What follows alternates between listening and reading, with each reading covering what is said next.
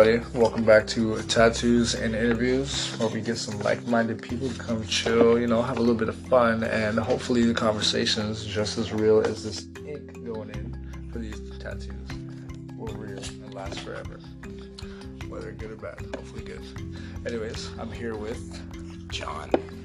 John, John, and you know the usual other host, MC, Mr. Mr. Dwayne. Mr. Homeboy Dwayne. Flex a lot. Sir Flex a lot, Mr. Big Dwayne's World himself. Now, it's been a night for all of us, different kind of contexts. So, I'll let you start with explaining how your night's been. You know what I mean? Then we'll hop around the group. Let's get some, uh, little bit of story here going to start us off. Well, my night's been interesting. Have no money. Money's always good. Was supposed to get a tattoo earlier May, but May had other plans or endeavors to journey upon. So me and John were supposed to be kicking it and hanging out a long time ago, and something always come up. And Oh, whatever, whatever. And there's another interesting story that came up, which could turn out to be a lot different, but I'm glad we hashed that all out and got that, you know, had a conversation that was much needed. And it took place, it was still good. Sounds like This is my something. boy John. This is Wild Dancing John. Motherfucking- Wild First Dancing? time I ever fucking met him, he had four black eyes. yeah. So those both sound, those both sound like stories that I don't know about yet. Yeah, I'm let John tell the story. Actually, yeah, John, you want to tell me the story? Because this All is, right. I'm still getting to know you. Four black Yeah. eyes, four of them, which is So, already off to a good start. And then, okay, let's get it. Let's, so, so this was Halloween 2021. This is the first Halloween since the pandemic. I had not really, you know, binge drank in like a year and a half because of this pandemic. And really, all enough. of this is my friend's fault uh, because he ordered Domino's at this Halloween party at his house. Then we went out and you know partied. He ordered Domino's for the dinner, and none of us could eat it because Domino's is disgusting. And not to be like a pizza snob or anything. Not that Seattle like even has good pizza, but like Domino's, I'm sorry. And that that is like below my standard. And nobody ate the pizza. I could only do We're two. sponsored by Domino's. Shut the fuck Yeah. Well, up. Anyways, well, yeah, we, we, Domino's. well, yeah, we were Oh. kind of later, and uh, I could only have like two tiny slices before I could not eat anymore. Right. And then I went out and What kind of pizza was it?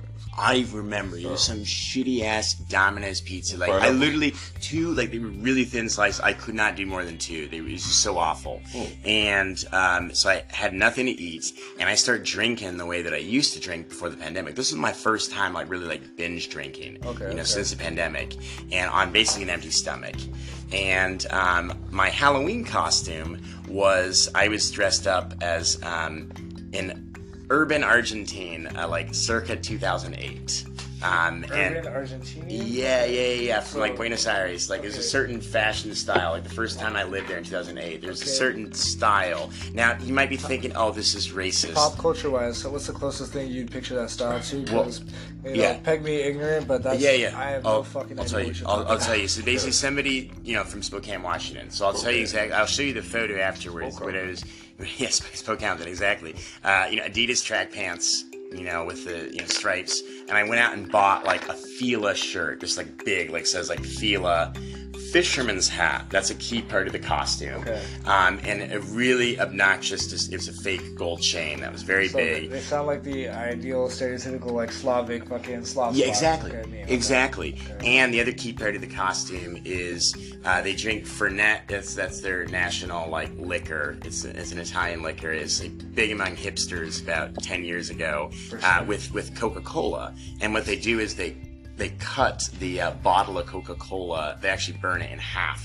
So you have like this uh, half bottle of Coca Cola that's like cut off on the top with a bunch of ice and Fernet, and that's what they drink. So I was drinking that, and that was like my Halloween costume. Now I went out, we went out and you know partied, uh, Hold and on. I- Your, yeah. your Halloween costume was a bottle of Coca Cola and Fernet, or what? well, that I mean it was track pants, Fila shirt, Uh-huh. Fisherman's hat, Gotcha. big gold chain, and like that. gotcha, gotcha. So imagine what I'm wearing. So that's an important part of the So story. your, Yeah, your Halloween costume was just like you know what I mean, like a 25 year old like Russian dude. You know what I mean? Russian Exactly. gang, Russian gangster. Red Russian, Russian, Russian, Russian gangsters, gangster. but that's also whatever, like yeah. secretly a white girl with her that. The stereotypic They, Yeah. they basically, you know, it's basically somebody from Spokane. Basically, is, is what it is. I mean, and you uh, guys that is, so, so I blacked out at this. There's a club in Bellevue. I blacked out. I don't remember what happened. They all were going to Monkey Loft, and I disappeared. I don't remember any of this. The next thing that I remember, I was talking to a uh, massive dude who was also black. And the reason that I bring this up is I don't think he understood the costume. Imagine you're talking to some white dude not Halloween if he's black. and you know, and he, he's got you know this big fake gold chain, I don't uh, understand Fila shirt, and track pants.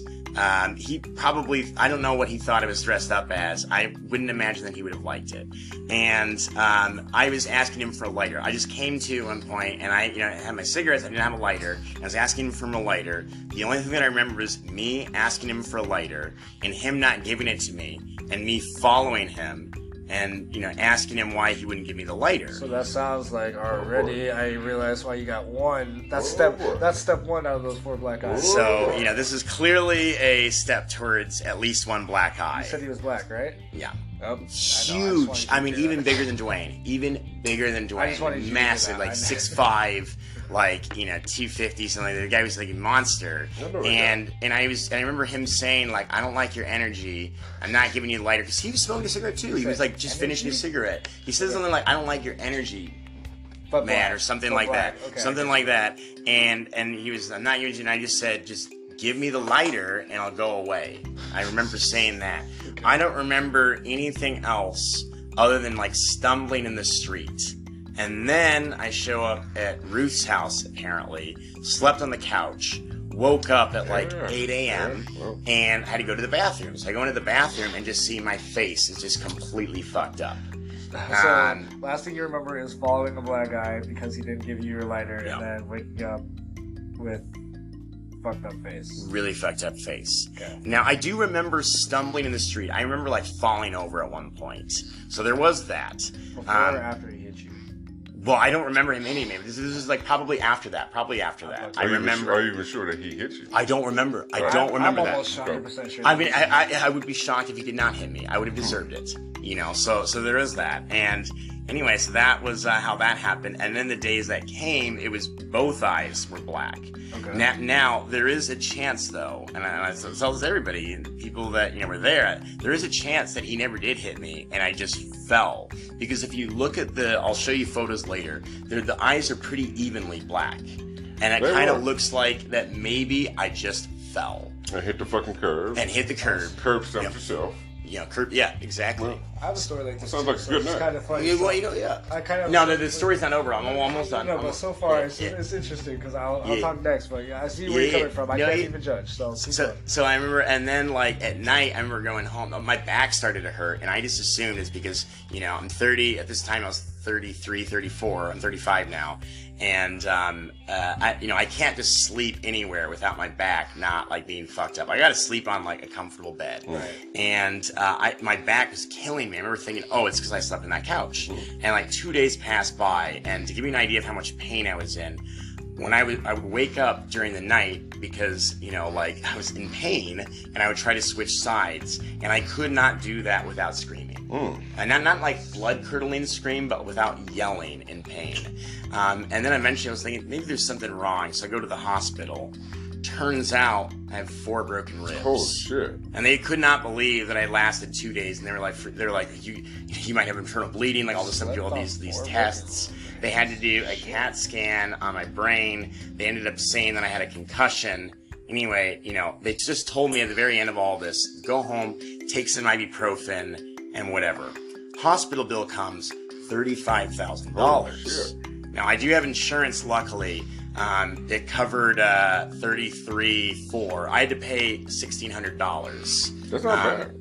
That's what people tell me, but like, no, like in No, any other country in the world, you would not have to pay sixteen hundred dollars. That's the point. My parents did the same thing. They're like, "Well, you know, that's not that bad." And they're like, "It's your fault for you know getting in that situation." But it's like, no, in any other country in the world, that's fucking that's money though. Like that's sixteen hundred dollars for me. I work for you're nonprofit. right. That's a lot of money for me. Yeah, yeah. And, and reassess being drunk a whole sometimes. pay, that's you a- know, and, and uh, the- the only other time something like this happened to me was New Year's Eve 2015, and I Well, was so you've been this, you've been through this before. one other time. Holy shit! I'm not as bad. Was but- it a black person? Or? No, Okay. no. That what happened this time? I, I rolled in. So I was with different time there, I was living with my ex girlfriend, and it was New Year's Eve, and I remember Girl, telling these oh. these Argentines, I was like, oh, I can drink, blah blah blah. blah. I was like telling them how we drink in the United States, and again, over there they don't drink much at all. So like I was Really? drinking the way yeah, they hmm. don't. Sounds like these ones drank a good They, they, they, well, no, they, they party. This is their secret. They party harder than anybody I've ever, in any other culture I've ever met,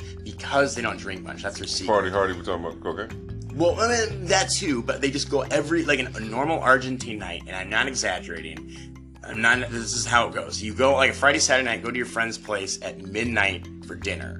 They eat really late. Mm-hmm. You have like dinner, and then like have a pregame and sip on like one drink at the pregame.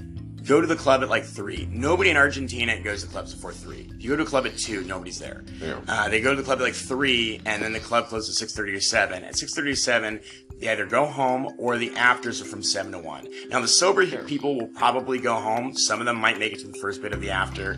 The other people are, you know, going out later. The, the reason that you can do that is if you're not drinking, that's how you last, and it's you know kind of dangerous. So like you don't want to be like fucked up. You want to have your wits. So they don't drink much, and so I was not drinking much at all because I was just doing a ton of blow. And um, and that night I drank a bunch. Come home. I don't remember any of this. I took a shower, and we did not have a shower mat. I remember, and I remember like several times almost falling hmm. on this. And one time we tried to we bought a shower mat but it's industria argentina so it was like made there hmm. and it sucked. And this shower mat was just slipping all over the place. So we didn't have a shower mat. I slip in the shower hit the side of my head on the sink. Uh, cracked my head open. You can still see the scar right here. That's that hmm. one and I came to in the hospital completely disoriented. And like look in the mirror I got this fucking hole in my head and just start like trying to get out. And the doctor stopped me and started arguing with the doctor. I'm like, totally fine. I was being really obnoxious, I remember. Just arguing with the doctor. I'm like, you know, I'm totally fine. Just let me go. And like, he wouldn't let me go. But after a while, there were so many other people in the ER. This is the public hospital. Um, that, uh, no, I do remember one other thing. Sorry, I forgot. I, the, uh, the ambulance fucking took, took me to the hospital. Right. They called the ambulance, and I remember being like, "How can we pay for this?" I came to the ambulance. I'm thinking in America, ambulance is thousands of dollars. I'm like, "How can we pay for this?" And they were like, "With your credit card." They were like giving me shit. 'cause I'm American. They're like, "Credit card," you know. And um, but anyway, so yeah, that that happens. I'm like waiting. Eventually, you know, they can't. There's too many people. They can't attend to me, and the doctor just gave up, and I left. And I still have a permanent scar to this day for that because they never gave me stitches. So those are my two uh, two stories of getting injured while drinking, and hopefully that's the last because I'm 35 years old. I'm gonna get too old for this shit. You ever find out she was black? Uh, which which one? The, No, I, I know the second guy was, but the the first. my I know my ex is a Argentines You are, ever are find out white. your ex was black? the, the the Argentines are like white, and that's Yeah. that's why it wasn't racist. But it was When- that one dude who spent all that fucking money to get over there. Is that one black guy Well, yeah, it was, one, it was Bellevue, you in know. the shower? you know, Bellevue. okay. But you know, point, it was she, was me, her, and her sister. And apparently, what her sister said was like, "I John se murió," like he like died. John died. So they just heard this crash, and um, yeah, I'm lucky because uh, like an inch further, and I would be blind because I would have hit eye first. Oh, yeah. So honestly, I'm I'm pretty lucky. Like, Well, good. I'm glad. I'm glad you're here to tell the tale about it. You know, regardless, man, drunk stories are always the best, though. Like, They are. don't know, do you have any regrets? Anything you wish you did different about that time? no, What did you learn from there? I learned that you need to eat. You need to eat beforehand because if you don't eat, you cannot drink. I've learned this with um, taking drugs as well. The older I get, the more important it is to eat. To eat beforehand or even during if you're having a bender because it, they don't hit you as hard if you haven't eaten. That's true. If you're on an empty stomach, well, first of all, alcohol and empty stomach, do not mix. That's the number one lesson from this. But even like drugs in general, they do not hit you as hard when you're in an empty stomach. You're just kind of surviving. Once you eat, you get that sustenance, and then like it, it hits you a lot harder. Carbohydrates, folks. Yeah, yeah. Carbohydrates. Yeah, It's like soaking up like a sponge. yeah. I even noticed that when I wake up and I'm just fucked up. It's just, Mm. you just need something in the system. and Grease and pizza Immediately fucking save in a better mood, you feel Mhm. better. They And, will save Mhm. your fucking life. and then comes the water. hmm So there it is. I guess we just, you know, if it is what it is, you eat the fucking Domino's. Yeah, yeah, yeah, that's right.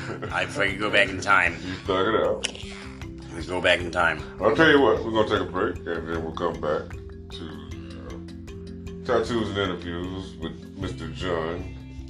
We'll call him MC. Uh, MC Loud. We Call him Johnny German or Johnny Mexicano. Yeah, we'll be back. Brought to you by Pizza Hut. Brought to you by Pizza Hut. Don't fuck up with Domino's again, bro. So I do not have any tattoos for the main reason that my tastes change um, all the time.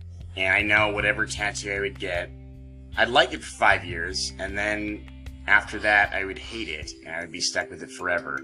The other reason, and people get like, when I tell them that they're like, they kind of freak out, but because of my parents, they're very anti-tattoo, and you shouldn't do things just because of your parents. But it's one of these things where like, never have I felt, you know, that I like need to do it. So the it's cost benefit analysis. Hmm. Whatever benefit I get from this tattoo, thinking it looks cool, whatever, does not, you know, uh, equate the amount of harm that it would cause my Yeah. parents. The Why? amount of, Why? Wait, wait. Why? Oh yeah, 'cause Why? that's super subjective. Why? Yeah, you know, it- Why? I just said it. You got to recognize. I'll There's a go. lot. Psychologists have a field day with And I'll let you go. Wait a second. Yeah, yeah. I gotta preface this with there's Yeah. Mm. a lot subjectively from what you said, how it's immediately counterproductive and like, no, I mean paradoxical. So Mm, now, yeah. Go ahead. Go ahead. Sorry. Finish what you I was just wondering why were they so heavily against tattoos? I don't know why they are, but they're extremely anti-tattoo. And you would think like, oh, they're like evangelical Christian. No, not at all. My dad is uh, an atheist.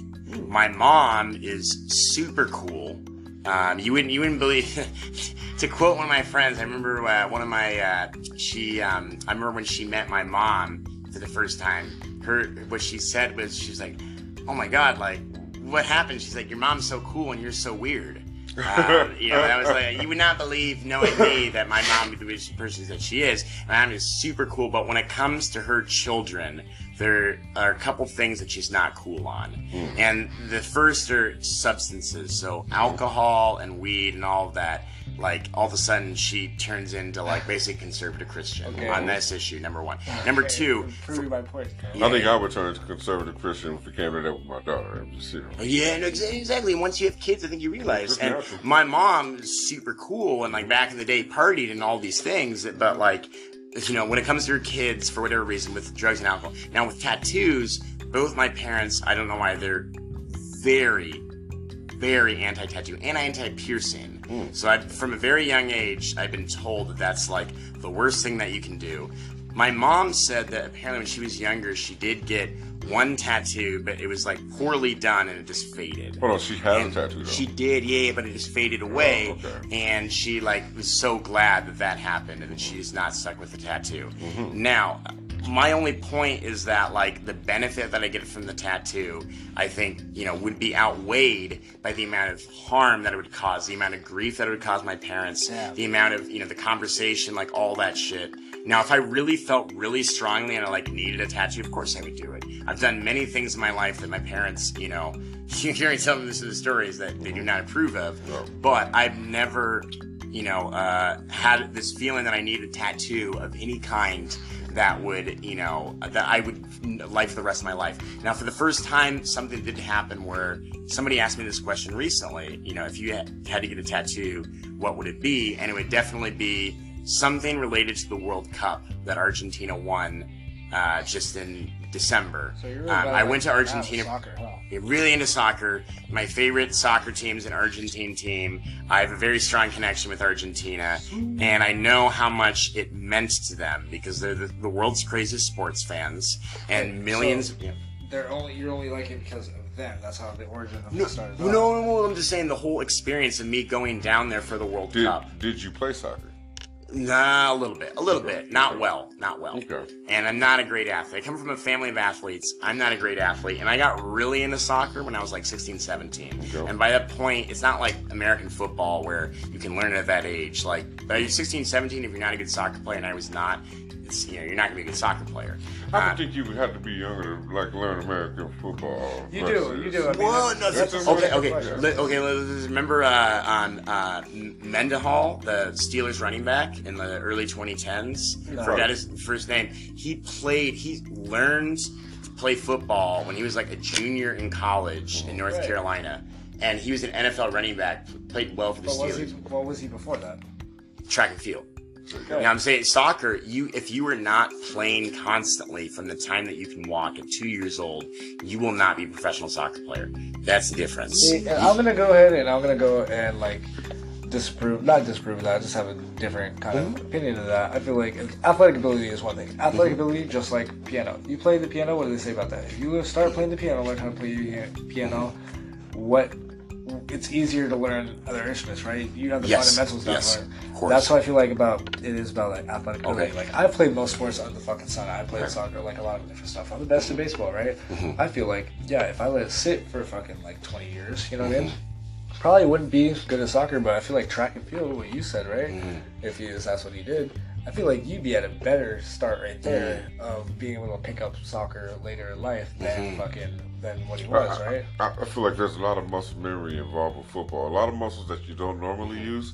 It's more than just running whoop, whoop, whoop. Like you have mm. to train for whatever. If you're in the trenches on the line, mm-hmm. a lot of muscles that you you know don't use normally. Hmm. So you have to fucking like But you know. Just in general, I feel like mm-hmm. don't I wouldn't discredit yourself and say like you yeah, soccer you just you chase the can ball. don't say that you can't pick anything up. Like you can you could pick anything up right now. Yeah, you mm-hmm. may not be at the ability that you want to or Yeah. at the level, but Fair. like if you wanted to learn how to kick a fucking you know what I mean field goal at this point in your life, you know what I mean? You go out there, you train, you practice, you fucking grow your leg muscles, you probably be able to kick field goals. You know, and that's fair. And I can play soccer, and I can play like a pickup game and like whatever. What I will say is, what you say about football. At what age did most people start playing football? They- Early as fuck. Eleven. Well, yeah, they might. Because you do have to wait for all the hitting and shit. Yeah, That's the the hitting thing, stuff. right? You know what I'm Pop saying? Warner. You Uh, might do pop You Warner. got flags. You got fundamentals of you know. But that separates But- that separates JV from fucking varsity. JV, Yeah, yeah, varsity yeah. college, But I remember so- seeing they were it was like Pop Warner alumni, like seeing like the famous you know football players that played Warner Pop Warner, alumni. and it was not. I've never heard that. Yeah, no, I remember seeing some article or some shit. Yeah. It was not as illustrious as you would have thought. Mm-hmm. Like one would think, oh, every great football player play played Pop Warner. It's actually not like that. Most of them did No, not. no, Most of them started I didn't play in Pop Warner. freshman year of high school. Tom Brady's old ass 14. is still playing football. He's It's true. But my, my point is, most football players, you look at the pros, Yeah. most of them started playing at 14 their freshman year of high school. pretty much. If you start playing soccer at 14, you will not turn pro in Europe in the top leagues because they all of them are playing for the time they're two or three. I've lived in countries, you know, where the soccer is the sport. maybe And- unless you train on enough of them. no, no, no, not even because it's a question. It's not a question of athleticism. It's a question of technique and like being able to kick a ball with both feet with tremendous amount of accuracy. The only way that you get to the very top of soccer, not in the MLS, I'm talking about the very top leagues. You're playing from the very time that you can walk. Like I've been in Argentina, literally like as soon as you can walk, you're kicking a ball. By the time you're five or six and you start playing an organized team, you already have developed a very good sense of technique that American kids never develop and they start playing in like a group like 11 with never they never develop touch. But touch that's discrediting yourself. I feel. Like. no that's fair but how many americans have ever gotten to the very upper echelon now it's starting to happen but those americans are usually immigrant kids. How many Americans give a fuck about soccer? Like well, that yeah, compared baseball, fair, football, no, that's fair, that's fair. But I'm Are saying you, are you are you American too? this is a good question. I'm also Mexican, technically. Mexican, But- German, But my my point is, I've been an American soccer fan for a long time. Argentinian, Korean. There's- I got some, we got some Argentine in me as well. American He soccer. lives in Korea fan, for three years. I lived in Korea. Yeah, We as call well. it soccer. We So call it soccer. No, yeah, So that's real fans call it football. It's a football. That's a, well, that's a different story. That's a different story. It's association football. But I mean, I'm saying for saying that you couldn't play, you know, soccer at that level or anything like that. Mm-hmm. It's really, I get where you're coming from, but I don't feel like it's a matter of your own ability, right? Mm-hmm. It's a matter of your own circumstance, right? And like position, like yeah, if you went, if you cared that fucking much, you know what I mean, Mm-hmm. you can literally do anything. Just because you're from the America doesn't mean that you can't like play soccer at that mean- level. Even if you're like what, if you start at 18, maybe Mm-hmm. maybe if you start 22, right? 22 between 22 and 20, like six, I'd say you're in Mm-hmm. the prime of your physical ability, right? Mhm. You start there, yeah, yeah. It might be a little old in your 30s or something like that. Mm-hmm. Not even like you couldn't work up to that, but at that point in your life, you should have you know Mm-hmm. other you know outlets and resources. If you if you care that much in soccer, you know, to to make it in the professional level Mm-hmm. by the time you're 35, probably should, probably should have already started. Mm-hmm. That being said, not to say you can't. Either way, you at this point, I'm saying, do you think if you were given all the environmental Mm. like circumstances you feel like would be best in your life, you could have made it to a professional level? Mm-hmm. No. No, and here's what I think. So it's piano was the example you brought up earlier. So I've studied piano from the time I was in like nine through college, right?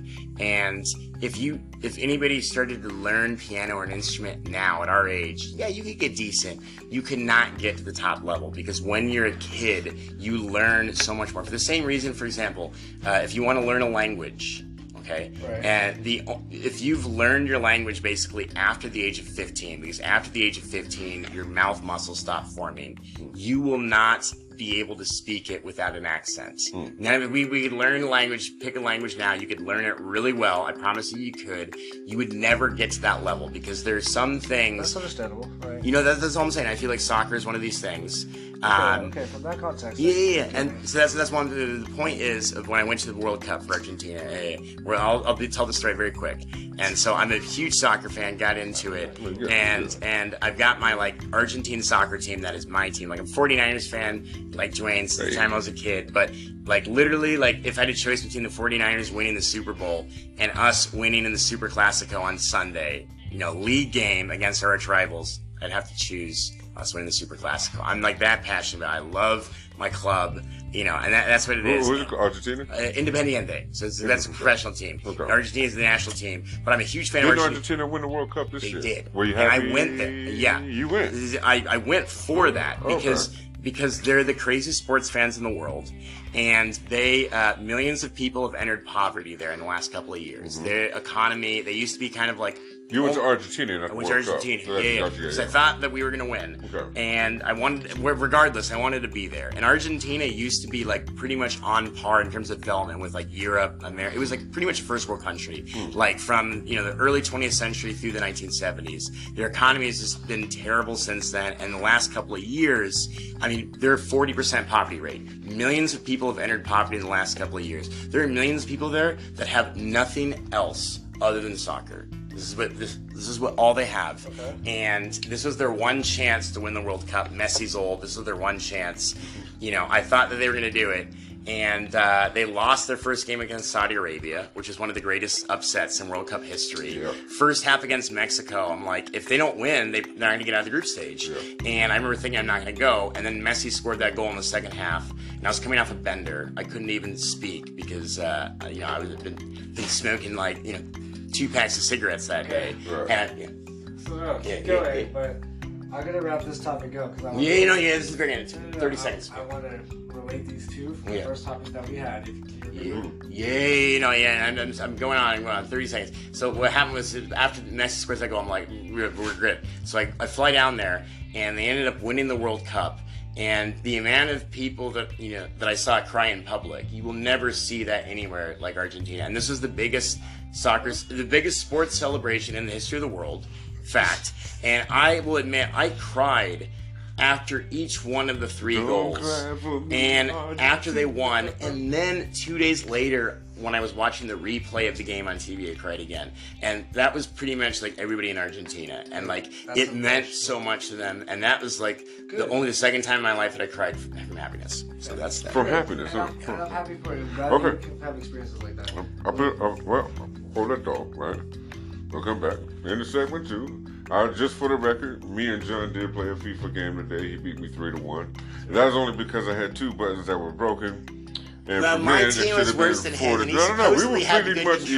Yeah, we were pretty No, much evenly because, matched. It was because he believed in it more, bro.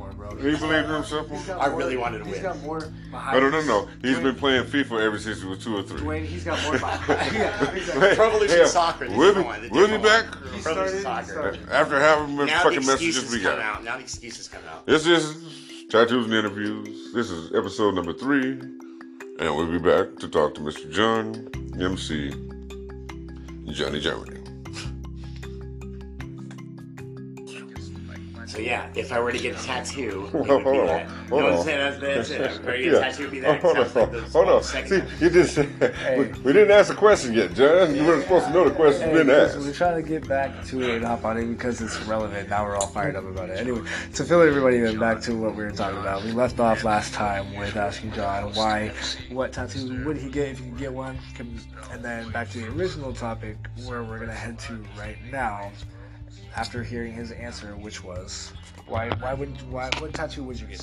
if I were to get a tattoo, it'd be something with that World Cup because that was only the second time in my life that I cried from happiness, and um, it was very powerful experience. And you know, that's the only one of the only things that's happened to me that would be like meaningful enough in one like moment that um, I felt so strongly that yeah, like if I were to get a tattoo, it would be that. So you, you that's the second time that you brought up that this was the second time that you cried for happiness in your life. What was the first time that you cried for happiness in your life?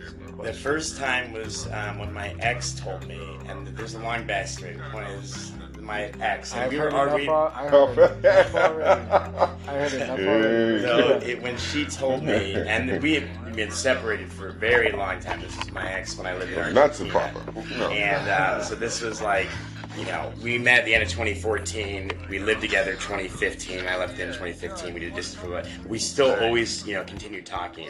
And she is, you know, uh, a mom. She's got two kids. Yeah, that. yeah, yeah, yeah. I'll, I'll drink to that. And uh, she's the, the best person, the best human being I ever met in my life, and taught me so much. And this is a mom. She's got two kids. They do live with the dad, but she would go over, you know, at the end of work every day, go and cook dinner for them because the dad was working. Right. And um, she, you know, she didn't, she did not have a high school diploma when I met her. Since I've left, not only did she get a high school diploma, she also got like certified in computer programming and got this job. And remember, we were talking about Argentina, th- this economy that we're talking about how bad it is. She got this job and she did it through doing this like tech program and she placed like basically right at the top of her class got this job in a bank um, because of this, and like basically got got right at the top of her class, gets this job, and when she told me all the news, I uh, I cried from happiness. That was the first time I cried from happiness.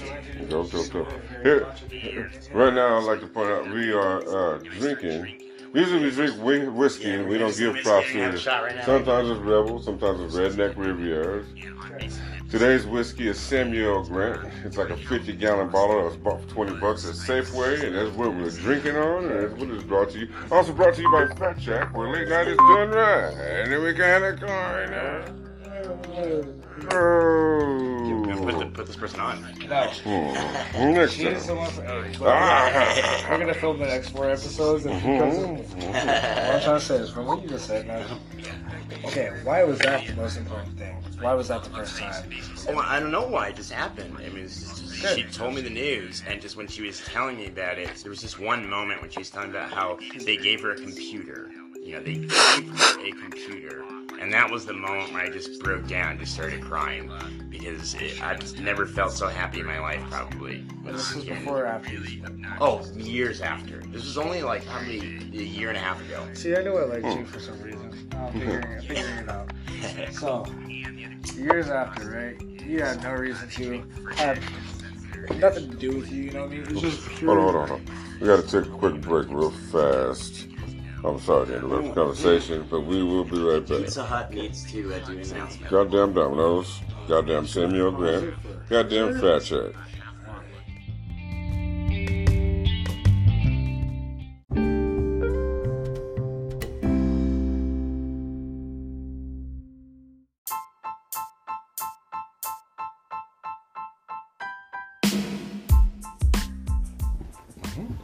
Everybody, welcome back again. Past the second little break here. Tattoos and interviews. Oh. Gonna double back to what we were talking about before. So let's talk with John here, telling us about. You know, we went past the idea of already why of the tattoo that you would get if you could, and we're kind of on the subject of why that was important. And the first most, I guess, memorable experience that you've had that you've cried from. First most memorable experience that you've had. From with- happiness. I've only had two that I just cried from happiness, mm-hmm. and those are the Good. two that I remember. Yeah. So the point I was trying to make is the second one, right, was because of a learned, nurtured kind of feeling, right? It was subconscious, but it was learned. You know, what I mean, it was like almost artificial in the sense of like, yeah, that's what you spent your whole life being around and experienced, right? That's why you cared about it, right? There was a reason for you to care about it. And the first experience or second experience that you had, or sorry, first experience you had, right, came from not knowing at all what was going on, right? Now, point I'm trying to make is the difference between those two feelings right there is what I want to talk about, mm-hmm. what I want to get to, right? Knowing and caring about something that you didn't know you was into, right? That's where real genuine shit comes from. Because as much as you can say, like, you know, as much as anybody can be anything, you know, feel whatever type of way, think they know anything about anything, nobody knows everything, and we should never stop learning as people, and we should never stop, if you're a real one, right, or really understand it, never stop taking adverse opinions into account. Like, you know I mean? As much as I know myself, I can't ever say, like, if somebody says I do something or recognize something about myself, that I don't do it, you know, because I'm doing myself a disjustice. Just like with anything, if you say, like, yeah, this happened in my past, this is why this happens, or, you know what I mean, this, I act like this because of this. No, you can't ever say that, like, yeah, 100% right. You might be wrong. You probably are wrong about a couple things, right? But fuck around and find out. Take the time to think about it. Mm-hmm. Now, if you get a tattoo of the World Cup, right, or something soccer related, because it started off as a feeling that was learned from your parents, right, and something you became, became interested in, Mm. right. What tattoo do you think you would get Mhm. if you could relate it to that same feeling you got from the first time you cried, not knowing what it was about? Mm. Because that's, you know, man, kind of Well, well, well, what tattoo would you get and where would you get it? Well, Well, the, let's, the, let's, let's start with the what. well, I mean, I don't know. Well, no, where, where, where would be definitely because and the where I don't get it know right yet. here, right by my fucking nut. No. Yeah, no, but uh, the, so yeah, the, the where I don't know yet, but the what. I mean, for that first one though, it was just for a person, and I would not get a tattoo of my ex. No, I no, no, wouldn't. but I don't think you know. but think about it more, right? Think about it more. It was for a person, right?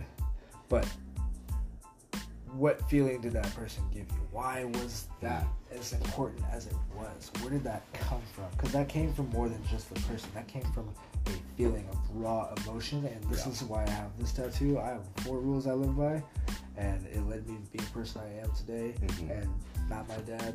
Well, part of it probably built to that, right? In a fucked up way, so I can't ever take it back. But these are the four rules that I kind of live by and define myself by.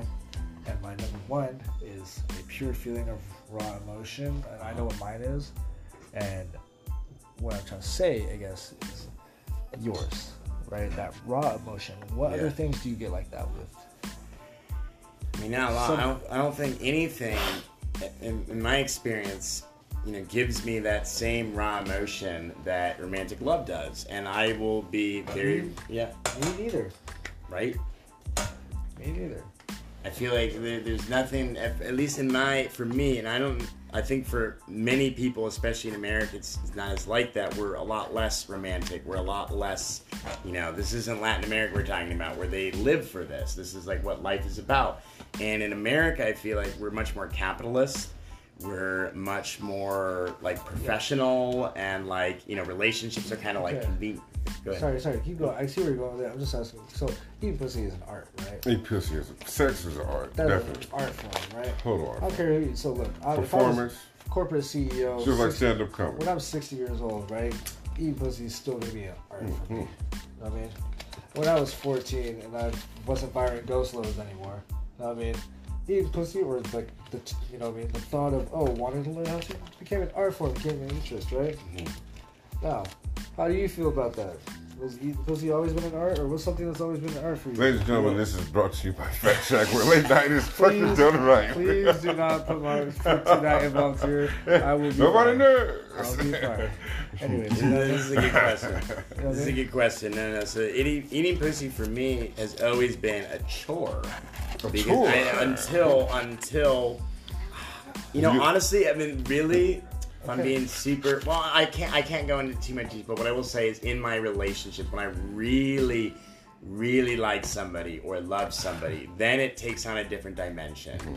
and Then then, you- you know and obviously it takes on it because you know you're trying to when you're you know having sex with somebody that you love that, with that person you're talking about.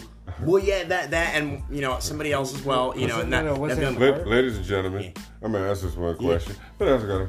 Uh, man, we are shooting this at a, uh, right now. We, we are in the early stages, so we were doing this in the living room, and my daughter is okay, okay. my daughter is 16 feet. old. But I have to ask this question. It's a rhetorical question. Hmm. Do you eat ass? do I ask before Yeah. Do you eat ass? do I eat ass no never have Okay, and that's it. The next question is Do I eat us? no, no, no. We're gonna, we're gonna. Where you gonna get that tattoo that meant so much to you? Hey, Probably not in the ass, but to answer your question, I mean, eating ass now, that's something that would be, I think, a step too far for me. daughter, mm, But what I would say, no, yeah, with, uh, you know, with my relationships, um, it, it, it's a different dimension. Sex becomes something else. It's, Okay. it's about making the person feel good. And in my relationships, that's the only time that I, I do really enjoy eating pussy. with. it's somebody that I really, really into, you know, I want to make them do good. Then I enjoy it. Otherwise, it's a chore. okay. So There it is. that's the okay.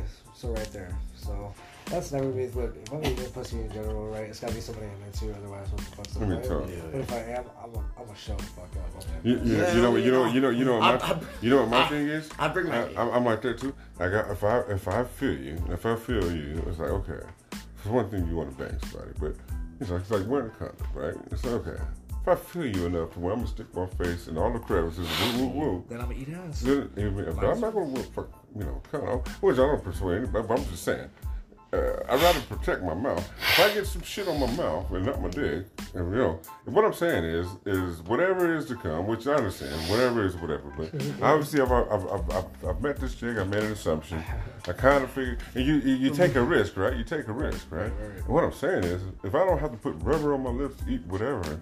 And I'm already exposing my fucking mouth. Dance, What I'm saying is herpes all that shit. If I get blisters on my mouth, Okay, right? okay, okay. Then what's the fucking difference? Okay. Fucking whatever. And Well, Okay. don't, don't let me eat your pussy. You want to? I don't So, want to all right, getting back to the point, Alright, I just I just use that right, Alright. as Yeah, a yeah. metaphor, For sure. right?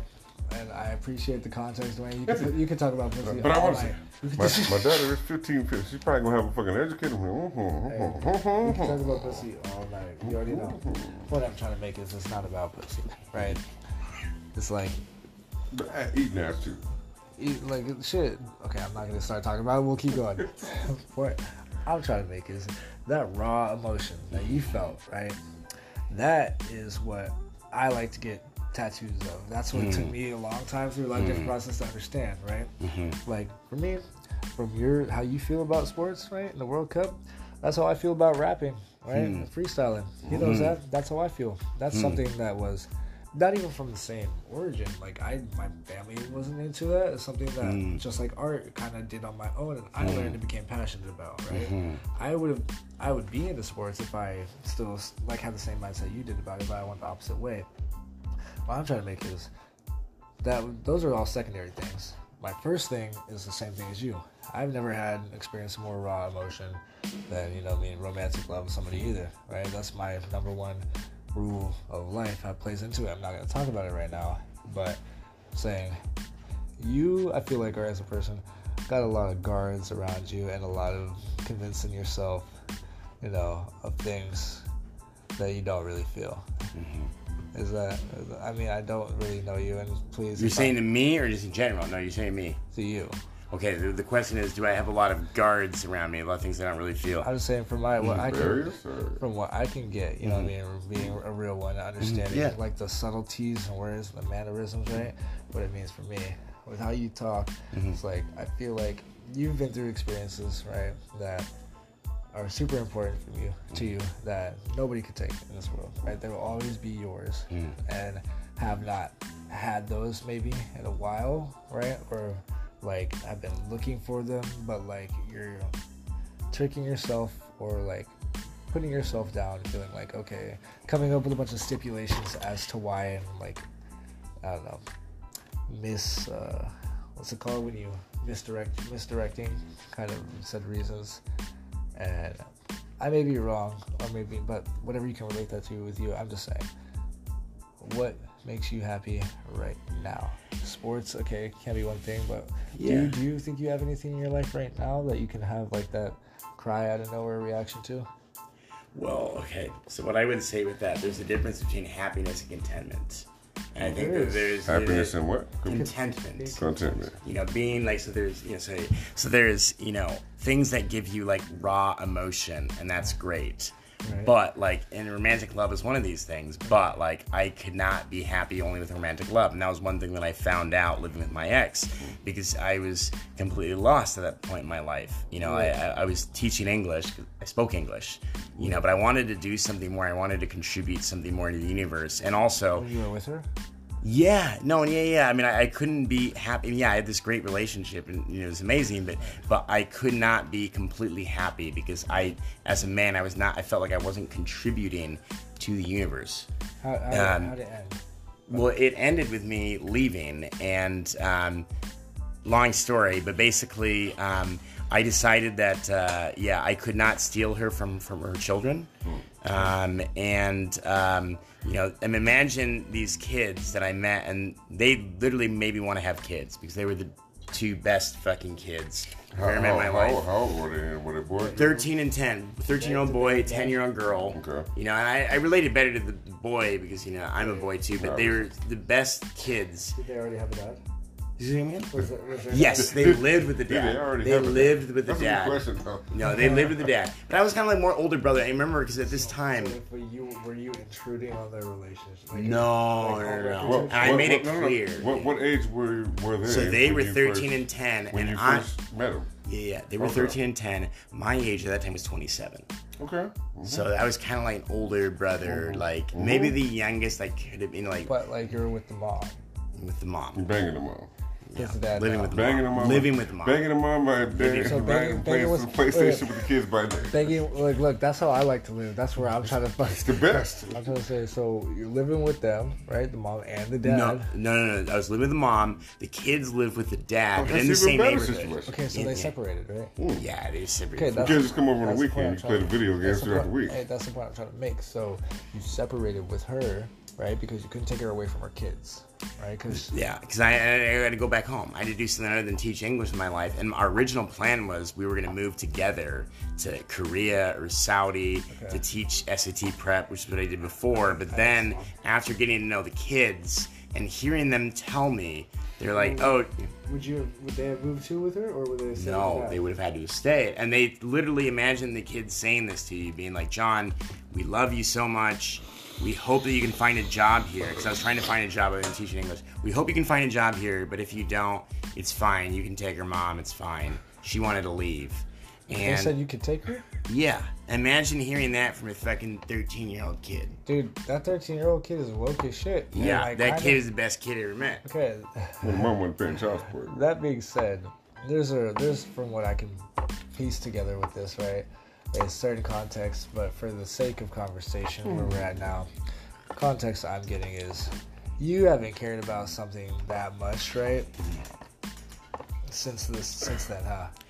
Well, what, what I didn't finish saying was that at that time I did not have anything else that I was doing in my life, you know, and, and that's why I didn't feel unhappy. That's why I felt unhappy. And for me, because I made a lot of sacrifices hmm. When I was younger for studies, for school, for career, what do you want to call it? Yeah. I made sacrifices that you guys don't understand uh, the things that I missed out on. I missed out on a lot of shit in my life. I, I understand a lot You know what about saying? sacrifice. But what kind of sacrifices? Wait, wait, wait, wait, wait. Before we get to specifics, Yeah. so we're going. Mhm. Trust me, I know what sacrifice means for me, and I can give the whole tip, tip, tip for that context too. That's not important. Uh-huh. I'm trying to say, Mhm. sacrifice or not, Mhm. right? You didn't have anything else in your life, Yeah. right? And, And you need more than yeah. Sorry. yeah, you, objectively, you might. Here, I can hold it for you. No, I got it. So objectively, yeah, you probably should, being a responsible, like good person, right? Need more than just one thing. Put all your eggs not in one basket, right?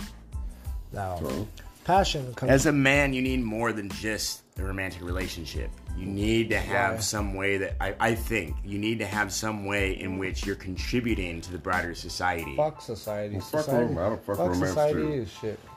Society, like, look, hmm. whatever, as a man, whatever you fuck with, right, whatever your passion is, hmm, hmm, you put everything into that, and then And you- that- that's- that's then good, you that's good. Then you make everything else work. You know what I mean? Then that, that, that's good. That that's it. I mean, and that that'd be one thing that you can do. Find a passion. You put everything in. You got to do something other than your romantic relationship. So- you so- gotta have No, some. no, no. What That's if right. romantic relationship is your passion? Because it sounds like it was a little bit. You cried. No, out, if- cried out of nowhere. No, yeah, and it is later after you broke up. But you got to do something more than just that. If that's the only thing that you've I going, agree. I agree. I agree. then, then that's my own philosophy, and I'm from my own experience. And and I was so, So- happy being with her. So, so what is, what is it that you're you're passionate about? So right now, I mean, you know, and, and not in a way that makes me cry, Right. but you know, like I'm, you know, my my I'm trying to get there with my career. You know, I, I've been looking for that thing, that other my contribution to the world. What do I spend my, you know, days doing during the day? Mm-hmm. And that is my career right now. And like, yeah, you know, I'm working this career, and like overfishing is not the most important environmental issue in the world, but it's where I got my job and it's something. And I'm trying to make my contribution that way, and I'm doing that. And you know, someday I'll probably be working on deforestation or climate change because those are more important issues. Or pesticide. I got, I got a question for you. Yeah, sure. Is, is romance? How, how old are you again? 35. Thirty. Almost 36. point, um, what's the longest relationship you ever been in? That was that, That- one that with I- that I- chick. I So we we lived together about a year and did uh-huh. distance for about almost a year. Okay, so two- and Two years. yeah, two years Two years? with in total. That's the longest relationship you've been. Yeah, in. I went with. I've only been this is and we're getting real real now. Yeah, we're it's- really it's opening real. up. We're real. really opening up. The only other committed relationship, sorry, the only other committed Sorry. relationship, yeah, Yeah, yeah. the only other committed relationship that I was in with this other chick, and that lasted. We were like together together maybe like a couple months, like committed like a couple, few weeks. Mm. Right. And because I'm extremely picky, and I'm mm. like I'm all or nothing, and I'm not just gonna get in a relationship with somebody because Right. like the only reason I'm getting in a relationship with it, I'm fucking crazy about them. Mm. And I've only met two women that I felt that way mm, about. I met another chick that I felt like I could have gone there, but she was already dating this guy who's polyamorous. It's a long story. Okay, that's already, Yeah. sounds, that already sounds guy like a, that already sounds like a shit show. relationship. Yeah. No, no, no. So the question is, Yeah. all right. I don't, I don't want to ask you like how long ago it was. Yeah, I'll take But it. my, my, I guess my ultimate, hmm. you know, reason for asking these questions Mm-hmm. Yeah. is like, do you feel like romance is necessary? Is that is that Yeah. is that something that's important to you? It's very important, and it fucking depresses me the shit out of me. Mm, Why is- though? Okay, okay, Why, so do- why does that- that depress? Wait, because I'm not gotten, you know, I'm. Go ahead. keep going. Yeah. But that's that's I wanna- Why, why Yeah, does, so why, in the last yeah. since uh, I met this other chick and I was crazy about her and uh, you know but since then the last time that I saw her was my birthday of 2020 May 29th 2020 Okay. I'm still single all I want is just to find some chick that I really like you know that's a good person that's decently attractive that I fall in love with and I have not managed to do that in almost three years now You might have to settle for BBs. Hey, no, no, he doesn't. No, he doesn't. You don't. I'm, I'm not You looking don't. for a 10 You man don't. I just What- want what- like what I'm saying? a 5 You- that's a good person you- and I'm, you- even you that know, I'm not when, when I tell people like love is a fucking gamble, right? Love is a gamble, right? You you you find somebody you like them, and like like you know, for instance, what we know about what you know, uh, you know, the shit we went through, and, and you know, it's been since like 2018 since I even fucking considered being in a relationship. You understand? So I've been with chicks, woo, woo, woo, you know what I mean? But I'm at the point, because I'm 41, and we've been through an 11 year relationship of fucking hell, or whatever, you know. You know, good things, bad things, but more bad things than good things. But what I'm saying, I'm totally content. You know, you also, you know, you said that men have to find what is uh, It keeps coming down. passionate of being like, you know, this ro- romance, right? Romance, romance. Yeah. But I'm totally like content or I'm, I'm content, dude. I'm content. I had enough fucking bullshit in my life. I'm content where I don't need romance. I don't need this fucking traditional monogamous uh, whatever that we've been You've taught. probably been a lot more And, romantic you know, relationships than I have in that's terms of what- that's- relationships. I've had a lot That more doesn't matter. experience, right? And so I mean- I'm at the point where, you know, I got my daughter, whoop, whoop, whoop, and, and now I'm like, I'm at the point where, you know, I don't know how many years I'm gonna live and whatever, but I don't want to have to go through the fucking bullshit of jumping through hoops, meet parents, and pretending some stuff. Mm. I just want to come and say, hey, this Okay. is who I am, and if you accept me or you fucking don't. Do you really not? Hmm? Do you really not want to go through the bush of that? I really don't. Oh. If you're And- really and listen crazy me. about it, if you're crazy about someone, I'm yeah, we don't. Yeah. think hmm. okay, this is one of the things. Hmm. This is why I bring it because it relates to all three of our things, hmm. right? What you said, you know I mean, is it depresses you, right? That you haven't met anybody like that in a while. Me too. I dated a chick like that. I was with a chick for six years, right? And gave her up for her own benefit off my decision, right? Which, from what I'm taking from what you said, relates. It's depressed me since then, right?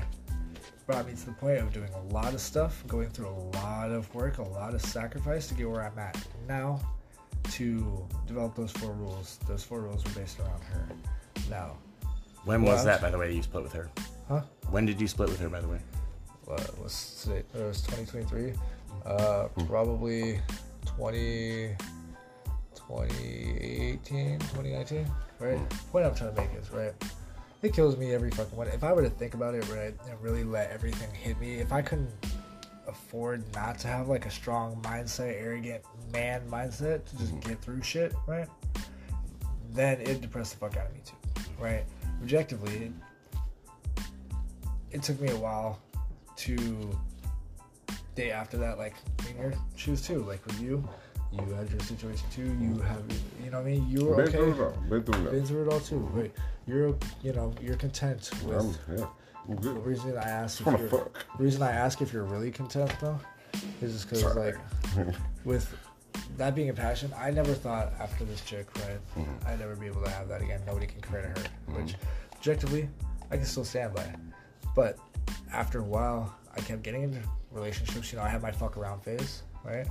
After that, you know, chicks pass, oh, build up to be in a relationship. For. I'm cool, you know what I mean? I'm like, you know what I mean? So I wouldn't, you know, hold it again. I'd be like, no, not in a relationship. If they wanted to get in a relationship, I'd be like, yeah, fuck around and find out. What's what's the longest relationship you've ever been in? Six That's and a half longest, years. yeah. Six. Okay. And I'm saying everything oh. after that, right? I build up normal connections, oh. like you know, you know, the normal way in a relationship, you know, whatever the mm-hmm. process may be. And now I kind of realized after a while, it wasn't fair to them mm-hmm. because in the back of my mind, I was always comparing oh, them Yeah. to this Okay. person. No, But no, no, wait, wait, you. Yeah, But- you, you hit it right on the button. I know, right? and that's why so, I'm saying So, so, I so, keep so, so off peep it. this to answer your question. Is like, do I really feel that way about I know you don't. I know you don't. You think so, and I know I don't. At this point, exactly. I don't care about it, right? Because You're jaded. Because here's the, here's the thing, like, you know more than anything. Hey. There was a point I was in a six week relationship, and whoop, whoop, there's a lot of them. well, we hit it off, the way we kicked it, and you know, I'm at this point because I when I say love is a gamble, right? Love is a fucking gamble, and sometimes you'll see something and you'll be like, Hey. nah, you're too hesitant because you're worried about what, what motherfuckers are gonna say, right? And it's like too soon, and, and people want to put people on probation for 60 days and whatever. So I said, fuck it, I did, and so I did. I rolled the dice and I went with it, and I was like, okay, we're gonna do this. And she was the only chick I fucking you know brought and let get close. And it, I, and what we broke up four times in six weeks, right? what? And so it's like I told you, it's like man, hold You care more about that, right? Than More than more about what?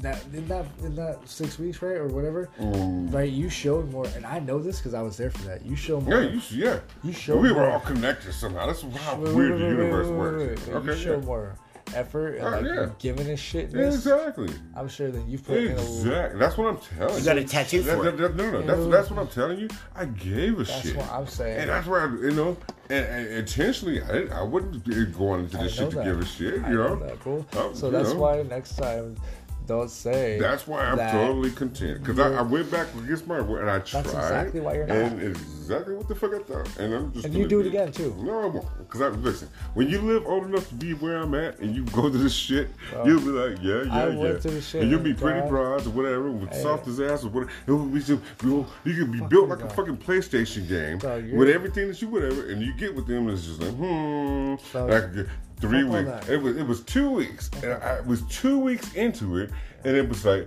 this is. Every That's one fucking- person, though. This is, yeah, this is one person, right, right? right. It's one person, Good, right? And so that's what I'm saying. Love is a gamble, Love. right? Love is a gamble because she could have been the fucking perfect person, or I could have been like, no, we're, we're rushing too soon and totally passed that and missed on a perfect opportunity to meet this fucking great person, right? So love is a gamble, good. and I gave it a try, and I'm you sick of gambling. I'm gonna keep my fucking money and keep fucking and busting nuts. If I'm if I'm bad at blackjack, You right? Who? if I'm bad at blackjack, You met a blackjack. if I'm bad at blackjack, If you bet, you okay. right? and If you're bad at blackjack. Okay. I go and learn why I'm bad at blackjack and be like, you know what? Let me try Keno. Okay. Right? Mhm. And I make more money with Keno. What am, am I gonna keep playing blackjack? Uh-huh. Well, let me t- let me tell you. Deontay. Now- now- now, okay. Now let me tell you. If you're bad at blackjack, Okay. here, now I got okay. Okay. Black, okay, so it's, Okay. it's bad because of blackjack. All I've ever dated was like black women, right? So now I'm trying white women. I wanna get back- What I'm saying is, it's great pussy with crazy motherfuckers, and I can't deal with it. I, I just can't do it. So what I'm saying is, to answer your question of why I think like this, first of all, I'm a Satanist. That's Two, not- that's I'm a not where- eater. That's not where it comes from. Three, I don't want to do. That's not where it comes from, bro. No, it's totally. Not, this is what I'm saying. It, it comes from being 11 years with a fucking narcissist There you go, motherfucker yeah. who put me through a lot of shit, which I gambled everything and some. Okay, that. I and I may have lost and whatever. I'm trying to keep my composure. I got a daughter now, and so well, so this is the part that you got. This is this is where the double in age comes into fucking. God damn it, bro. Hold on, decline. Oh yeah. Just finish your thought, right? That's just what I'm saying. Then we're gonna go this is where the experience, whatever comes. This is what I'm saying. I, I can stand convicted or firmly in what I'm saying. You got a lot to learn. You gonna Hey, you're gonna have your heart broken a lot from any white. Asian, any, and believe women, women will work or whatever, and you be like, "What? Hey, I, I want to come back and do this fucking podcast in five years, and hear. I already got I want to hear the answer. They, all the ro- I want to hear all the romance I already that got he's my got. answer. Okay, I got my like that big heart, that based off of uh, that. little fat nubes. Right there. Mm-hmm. Right there, what I just saw. Okay. I'm gonna move past it. I'm saying, me, I'm. She's calling me now. All right. I'm- Hey, hey, hey. Wait, wait, Peep this, peep this, peep this, peep stop, Okay. Just explain This your point's Yeah, yeah. important. Yeah. Fuck all that. I'll talk to you. Hey, okay, okay. This is important, and I know you know it, and I know you know you feel what I'm talking about. I'm saying, yeah, I will always have my heart broken, right? Because I feel like there's never, always. never. No, no, no. I will because I choose to, just like I do right You now with my friends, No. right? And yeah, I'm kind of over it. I'm sick of this shit. Right? Mm-hmm. Not even with romantic relationships, being a good friend, all this stuff. Mm-hmm. I'm sick of it, but I'll always do it. That chick, I never thought I'd meet anybody like her, and I haven't to this point. But I understood that about myself. Hmm. That that was my mindset, and then it took me a while to realize I could have something just as good, right? Just in a different way. And course. the closest I've gotten Or to- better. The closest I've gotten to that, mm-hmm. right, is with somebody that was the exact fucking opposite hmm. of what I There you expected. go. That's where going into this. That's where it relates to you, So right? the exact opposite. So, So- I went white women. it's the same fucking result. Well, but race shouldn't matter. It's an It's not- ideology. it's not- Yeah. I'm just saying. Look, we're gonna talk about it because you took from that, like from when you know what he can gather, what he can relate to, and have his opinion. I feel like I, you know, know this for me. I know if anything that I've said here, Hmm. right, on my opinion, hmm. it resonated with either of you. Mm-hmm. Yeah, it did. Yeah. Which I feel like it has a little bit with you, mm-hmm. just because I know how you react, and I. Right. I've been waiting read. And if it it has with you, Yeah, it has. too, right? I get it where you're coming from, but Mm-hmm. it's okay to be depressed. But understand Mm-hmm. if you be depressed, don't mm-hmm. use anything else as an excuse, right? Mm-hmm. Yeah, yeah. You can, you're still gonna have that person, right? Mm-hmm. All is not lost, right? Or whatever you can from it. I'm just saying. That's where your raw emotion comes from, right? Romantic relationships, Yep. just like it is Yep. for me. Yeah, definitely. I've only shown one person in the past six years, like probably raw emotion, which was him the other day, right? From being stressed out, which shit I usually keep It in. was a couple times a day. No, no, no, but raw, raw emotion, like Yeah. I mean, my raw emotion comes from fuck, you know what I mean? Either way, I'm he saw even- some fucking raw emotion from me. I That's did. What, that's why we had this fucking whatever. I did, Yeah. I did, I did, Yeah. and, That's just real recognized. Real. No, Yeah, that's so- That's that's good. That's a compliment for him. and that's why I mean, I'm yeah. here right now because Mm-hmm. seeing that, right? Hmm. And when you break it down, knowing yourself. Anyways, I'm trying to say, Hmm. man, I was about to shoot somebody. give yourself more credit, right? You don't gotta be a man. Nobody's a man. No. Being a man's pride is the fucking devil, bro. Nobody, no, not saying the devil's bad. Sorry, sorry, Bravado. sorry. Yeah. I'm saying And that- that, bravado, that is our first Satan pride reference. is the death Okay. of a man. Mm-hmm. Right? Yeah. right? And we don't mean shit as is, but like, know yourself, and I know you do, right? Because there's a couple things I've said that you know, I mean, you're probably thinking about, Mm-hmm. maybe or maybe not. No, yeah. That you kind of sit there, you know, on your off chance when you're not here, even before you met me, or you know, had this that you think about, right? Those barriers or whatever. If we're gonna wrap this up after these breaks, but that's what I all I wanted to say is um, I felt with you. You got a good head on your shoulders, but just because something happened that you haven't gotten yet, right? Again, Yeah. Doesn't mean that it can't happen. It's up to you to find that, right? And you have to on Yep. really with yourself Yep. be able to be looking for it. I'm trying, man. It's, it's Seattle's not an easy. Yeah, no, But you yeah. can't do that without understanding that that's where you're at. It, it, it all starts you're missing with that. you. Exactly. I can't. The harder you try to look for something, harder it is to find. I can't try Yeah. to. I can't try to fucking find love. I can't try to do anything without acknowledging the fact What, what'd you like, say? The harder you try to look for something, the harder it is to find. Yeah, mm-hmm. that I agree with. That'll be written on my gravestone. I, I'll tell you this much. It's like when you get into a relationship, I, I- when you're single and you're out there hollering at chicks, Yeah. and the chicks don't pay you attention, Exactly. but when you get into see a relationship, trying, they see when, you're when you come into a place with a chick, all the hollering at pussy is being thrown at you. Yeah, As a that's case in very point. true. Hey, you're we're, go, we're, to take the break. Yeah, we'll true. come back. To wrap this Very shit true. up. It's been a Because long then you're not looking, like- and then they see it that you're content with yourself. that- that's his if they point. see, the it's yeah, harder you're looking for the, it's going to be Just hard like to we're come. talking huh? about. Easier said than done. We're gonna be back in interviews and fucking tattoo, tattoos and interviews. All right, folks, we'll come back to this. Uh, Well, you try to smooth Brought talk. to you by Pizza Hut. Brought to you by Fat Check. Late night done right, high as a kite, and drunk as a motherfucker. We'll be back.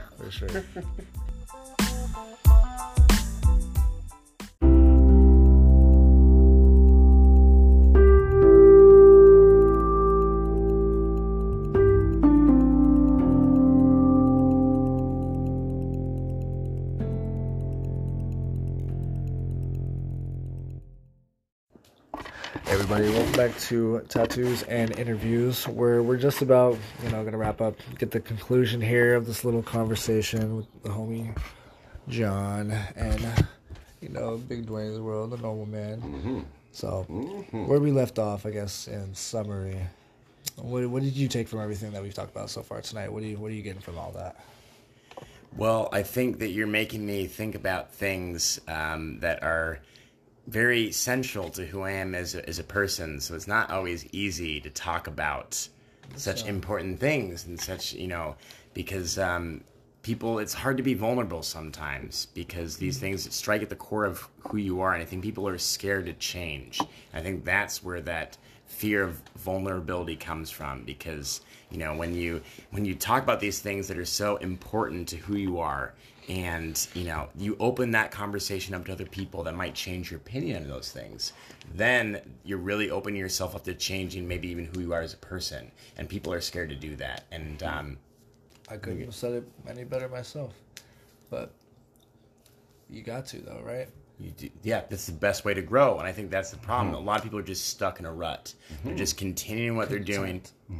They're, they're, they're, they're, you know, I don't even know if contentment is the word. A lot of people are fucking miserable, mm-hmm. and they continue on that because they're scared that if they try something totally new, it'll be even worse. What they don't realize is that it'll probably be better. Mm-hmm. And I think most people are stuck in. That's just like content with like not showing your emotions, content with having that barrier. Like, you know, you're content mm-hmm. with being afraid of not indulging or, you know, I mean, pushing out, reaching hmm. out to adventure to hmm. experience those hmm. feelings that you deal with, and co- based off of whatever factor may be other people, right? Which at the end of the day, fuck other people with their shit. But it is a, it, it does play a big part, which I get. For a lot of people, But, yeah. but but being content is also uh, uh, what do you call it?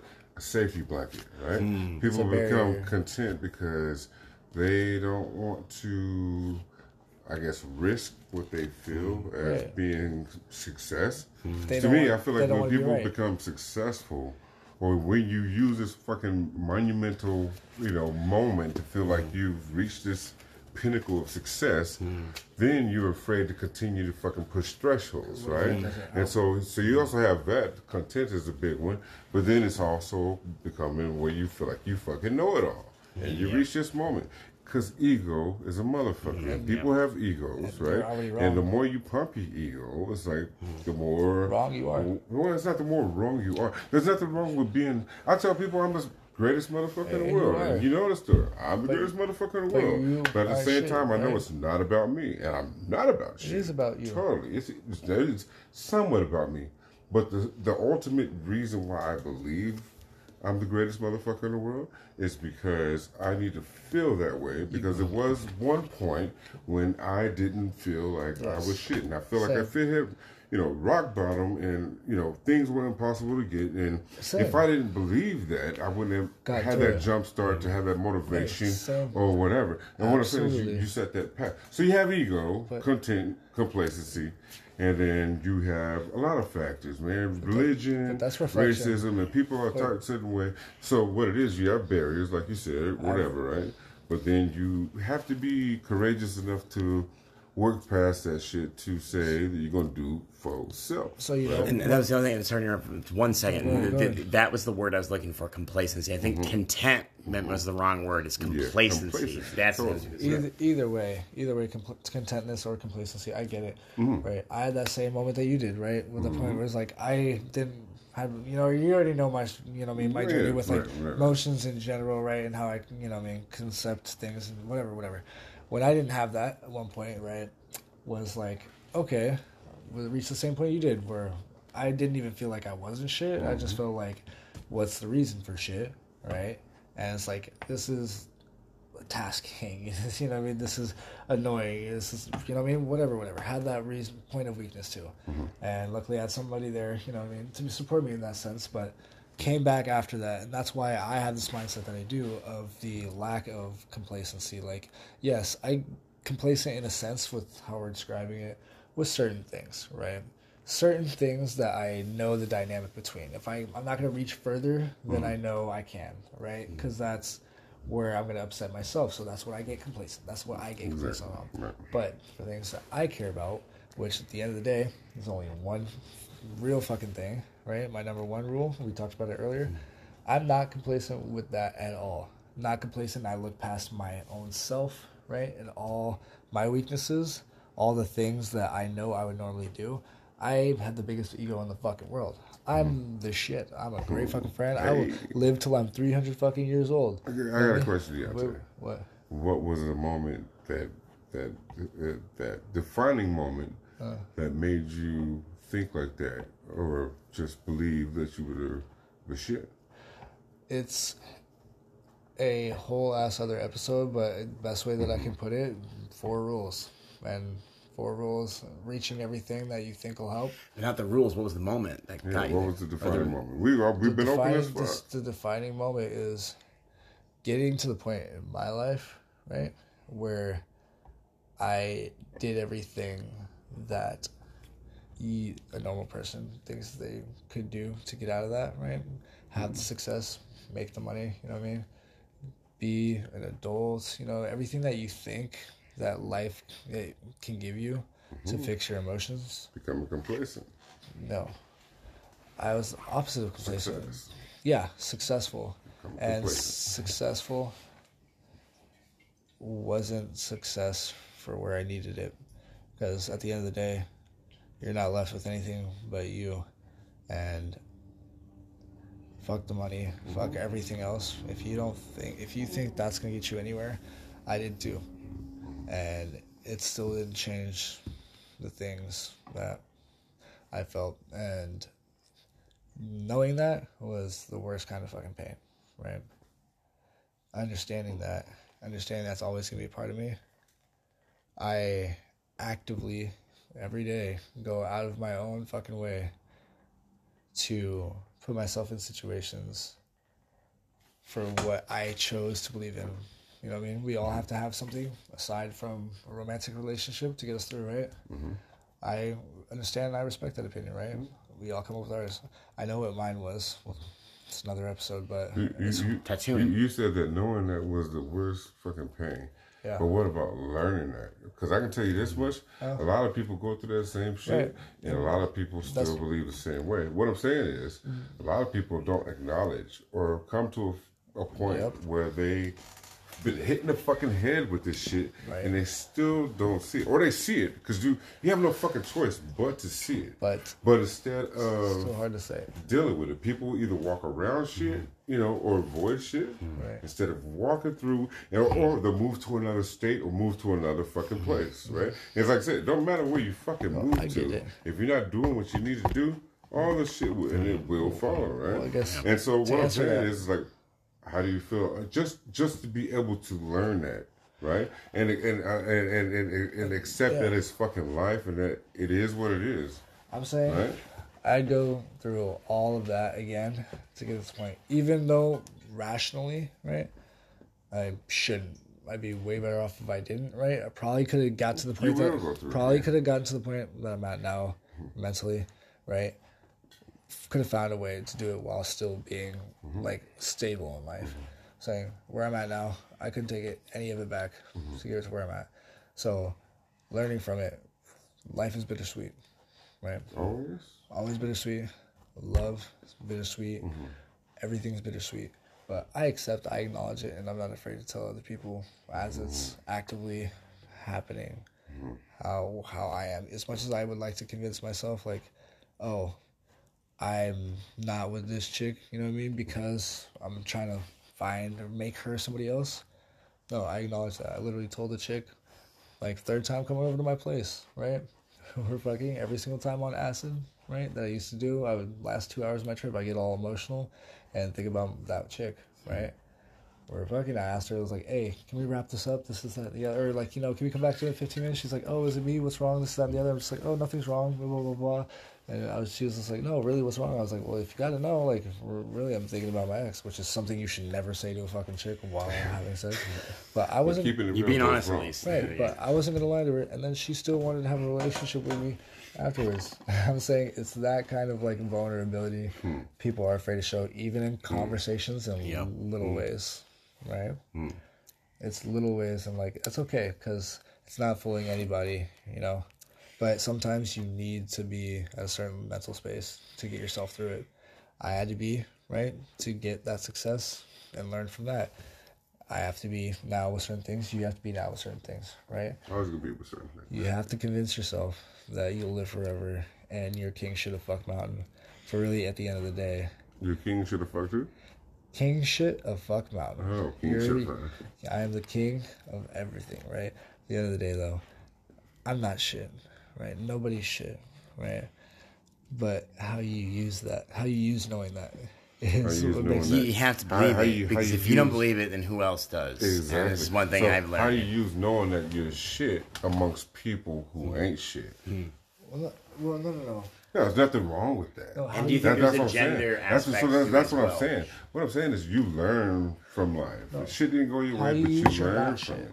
How do you who? How you use that you're not shit. No How do you use it? You're not you that you're not shit. Yeah. That you continue. You're motivated, right? But when you feel like you're the shit, that's when you become complacent. That's when you quit. That's when you think you know everything, right? So you have to find a fucking balance, So right? What I'm shit? saying is, I think I'm the greatest motherfucker in the world. So I tell you that every fucking day. No. I'm not. You just said that. No, when you think you're the because shit, when, when, when I say. I think when I you know, when I think I'm the greatest motherfucker in the world, it's because it's a theory that I tell people. I get that Every doorway that you walk through, you have to tell yourself that you're the greatest motherfucker. Now I meet people who feel like they ain't shit, right? Right. And I say, why? What, what are you doing? Woo, woo, woo. And people go through shit. Everybody's got a story to fucking tell, right? And this is what I'm telling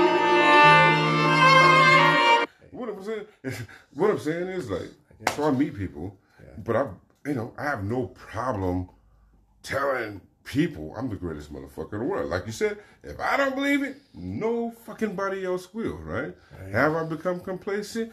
Maybe, right? What I'm saying by that is there are a lot of shit that I know I should be taking care of, and I feel like it's okay. Procrastination and complacency goes hand in hand, and the more you practice one thing, the more it turns into another.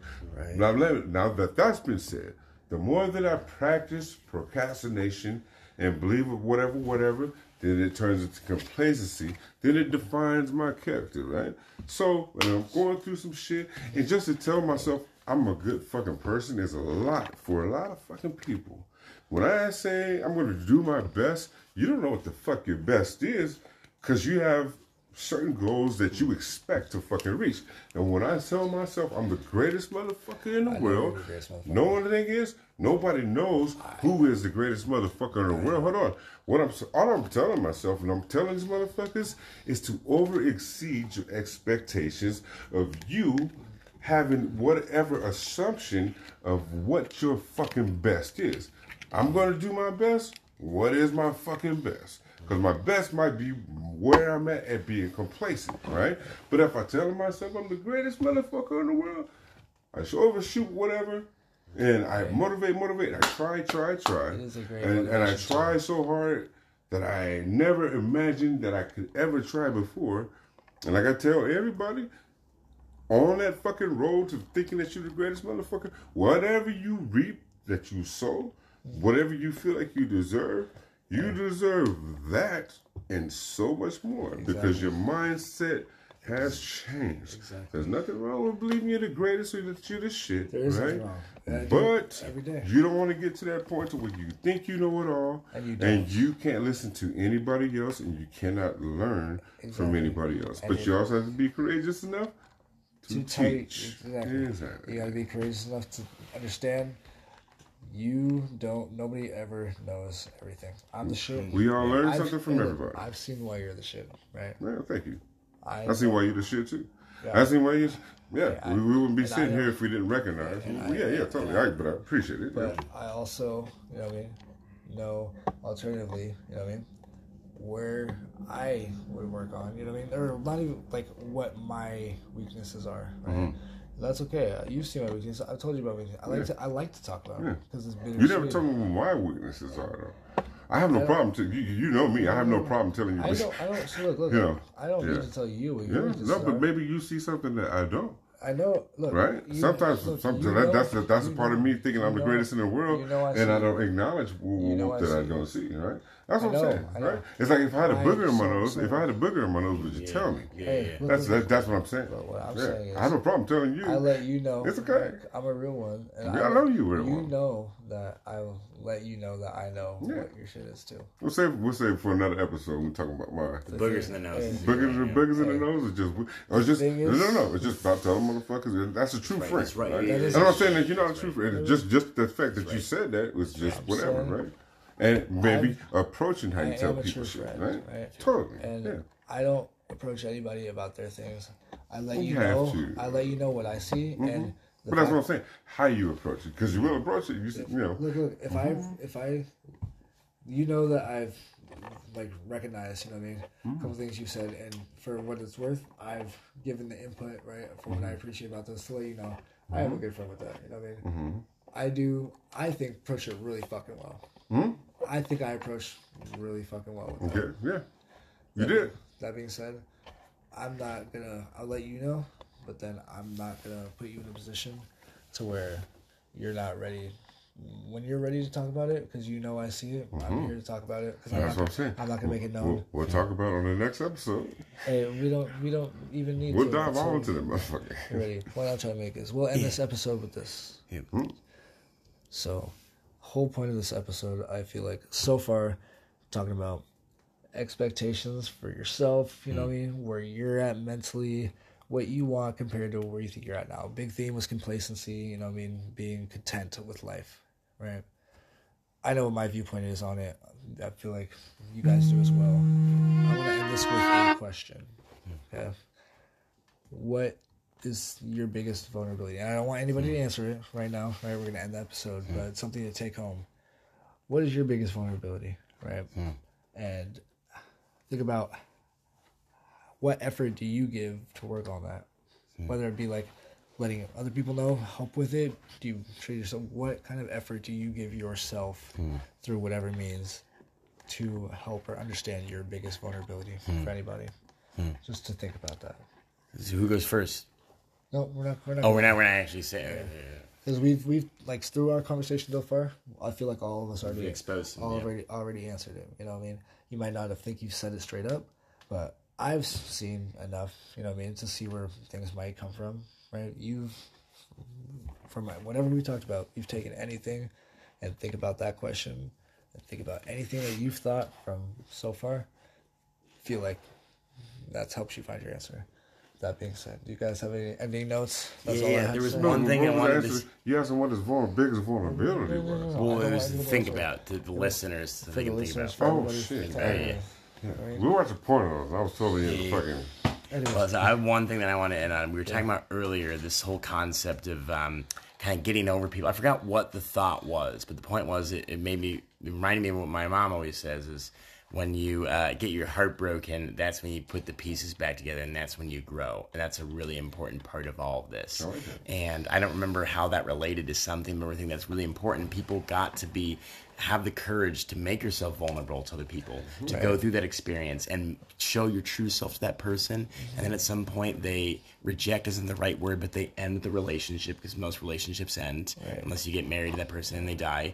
You know, That's uh, life. You know that, that that's, that's how it goes. And we all have to go through that. But a lot of people are scared and they never go through that. They never show their true selves to the person, or they break up with the other person before you know whatever. And that's we've got to go through this. You know.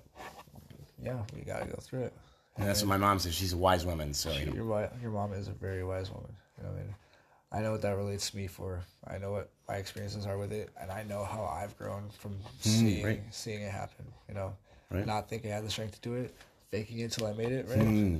seeing the results from it, and know what it is for me. However you want to take that, you know, learn from that too.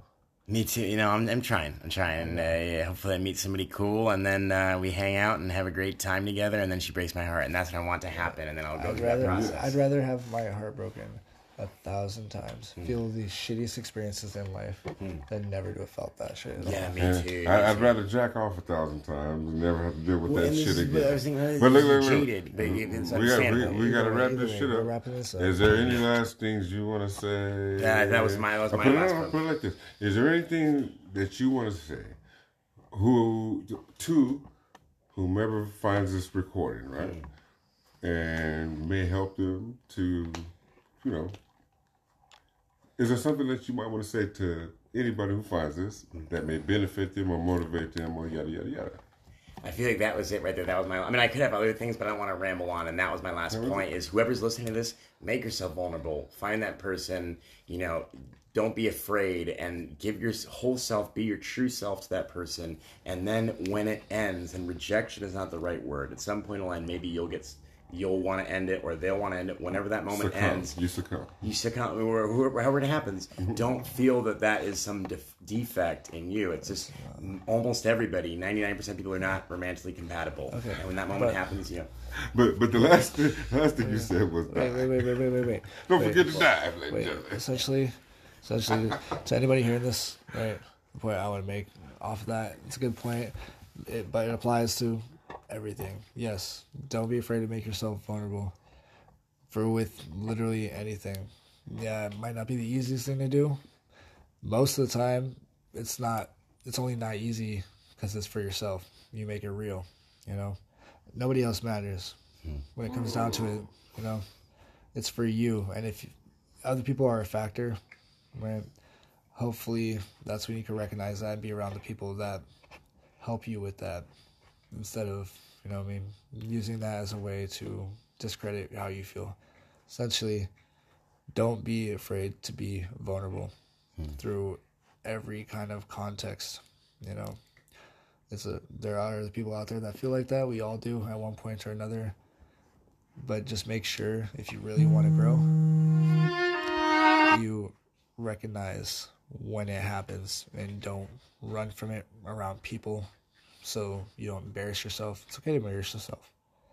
Don't run from vulnerability. Sit with that. It will become bittersweet. And if you use that, understand it when it happens, you'll find a way to make it better for yourself and grow from that. Hmm. What's that? yeah And I think what you meant when you said uh, other people don't matter, don't care about people, you didn't mean like don't care about people. You just meant relationships are not charity. You don't want to be charity. Not even- it's not not even- charity, but like No, no, no, not Yeah. even relationships. I mean, we keep going back to that, which is a big part of it. And I'm saying, in general, friends, family support, public, superficial relationships, anything else that involves somebody else, they can't feel the way you feel, and they never will. A lot of people will act like they will and only hear your thing just so they can start talking about their thing hmm. again, right? I'm saying the people that really feel you are the people that don't ask questions, that hear a couple hmm. sentences, right? And then they sit and sit with you for a couple days and learn and remember, right? And don't approach it until you're ready to, hmm. because they know already you're not fooling anybody. You know, just like they're not. Mm, I say some people learn, you know, people learn a different way, and people teach in a different way, right? But what you, you say, make yourself vulnerable, but also protect your neck.